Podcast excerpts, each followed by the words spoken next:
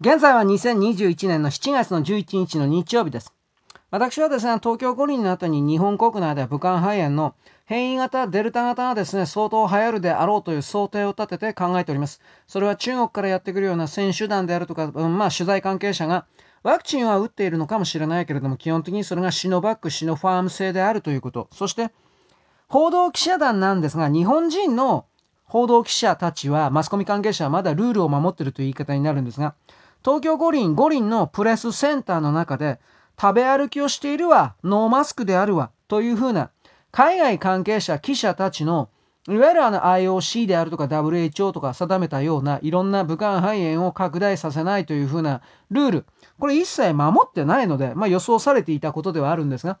彼らは自分の国の中では守るかもしれないけれど、あなんだろうね、自国の外側の外国で、さらに特定の国においては、日本は自分たちよりも格下なので何をしてもいいというふうに考えているような、フラチな連中にとってですね、好き勝手やってるだろうなというふうに思います。だから、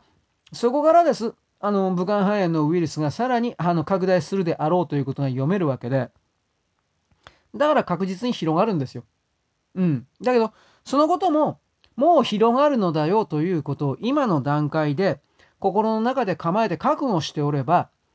少なくともあなたの平成がかき乱されることはないのだし、そしてこのことにおいて菅政権であるとか自自民党を含める日本の政権関係者を、なんだろう、腐す、揶揄する、批判する。そのようなこともですね、おそらく間違ってるんだということがわかると思います。日本の中で、えー、武漢肺炎の拡大を、うん、推し進めてしまっているのは、私は明らかにどう考えても外から入ってきているビジネスマンを偽装した観光客、中国人たちであるというふうに見ているのだし、彼らにあの罹患させて日本国内にあの活動させる入国入国させる。ということを国家計画として中国はやってるだろうなということも読めるので、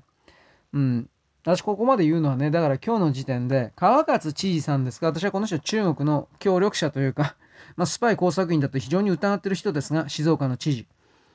この人が東京五輪におけるサッカー、これ静岡でやるそうですが、これは静岡は大丈夫だから僕たちは観客を入れてバンバンやるよというふうなことの発表を今日しております。実際本当にそうするのかどうかまで私は分かりませんが、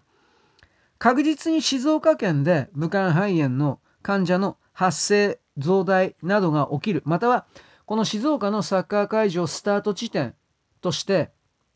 日本中にそれらが拡大する、散らばる、クラスターっていうんでしたっけ？それがですね、もう見えるので、私はこの川勝さんという人に、あの、自分で物事を判断して行動する能力がある人だと思っていないので、あの、前の沖縄の沖縄さんと同じです。渡された命令書面の通りに動く。そうすれば自分の月給と権威が守られるので忠実にそれを守る。というキャラクターにしか見えていないので、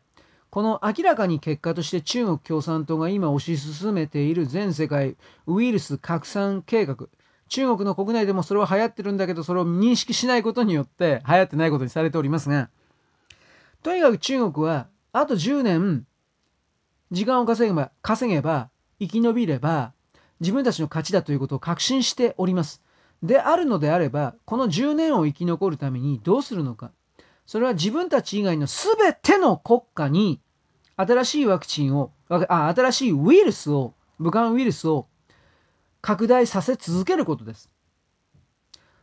自分たち以外の全ての国が病弱になって力がなくなれば、比較相対的に中国が世界の覇者になります。彼らの持っている10年計画というのは明らかにそれだというふうに私は確信を持てたので、持てましたので、まあだから彼らは在庫を抱えてると言っても、それでも